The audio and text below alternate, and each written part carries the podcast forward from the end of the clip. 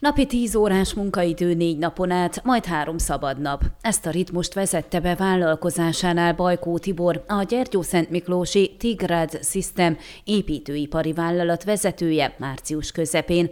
Akkor még úgy gondolták, késő őszig lesz ez érvényben, és ahogy a nappalok rövidülnek, visszatérnek az általánosnak mondható heti öt napos, napi 8 órás munkarendhez. Ez a módszer azonban annyira bevált, hogy télen is megmarad a négy napos munkahét.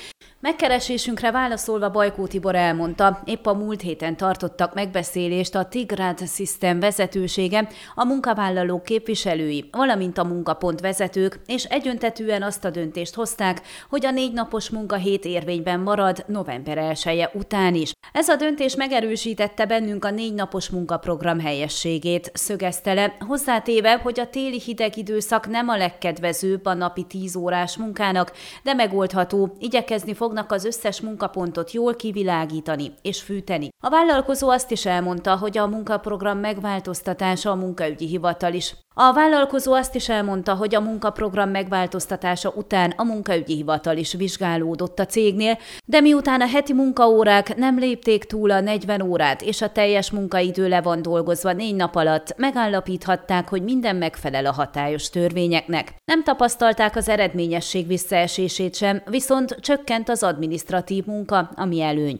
Az, hogy egy teljesítés pozitív vagy negatív, legtöbbször az egyéntől függ. Általában az építőiparban nyáron napi 10 órát dolgoznak, ebből következően a túlóra elszámolásával és mindenféle más administratív teendővel találkoztunk, amiket kezelni kellett. Most ez nem merül fel.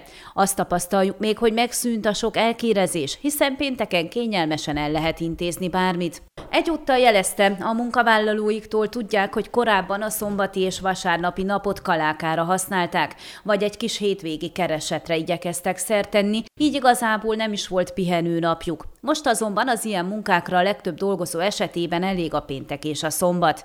Vasárnap a családi és Szent Mise keretén belül az isteni, summázta a cégvezető. Elsőprő sikerként értékelik Izlandon a kísérleti jelleggel bevezetett négy napos munkahetet, nem változott, sőt, nőtt is a hatékonyság, ráadásul jelentősen javult az alkalmazottak egészsége, helyreállt a munka és magánélet közötti egyensúly.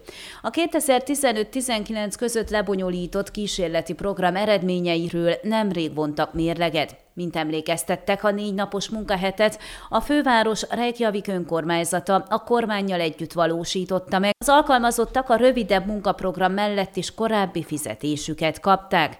2500-an vettek részt a kísérletben, ami az ország lakosságának egy százaléka. Ők a korábbi 40 órás munkahét után már heti 35-36 órát dolgoztak. A kutatók az eredményeket kielemezve arra a következtetésre jutottak, hogy a munkavállalók hatékonysága a korábbi szinten maradt vagy nőtt a legtöbb esetben.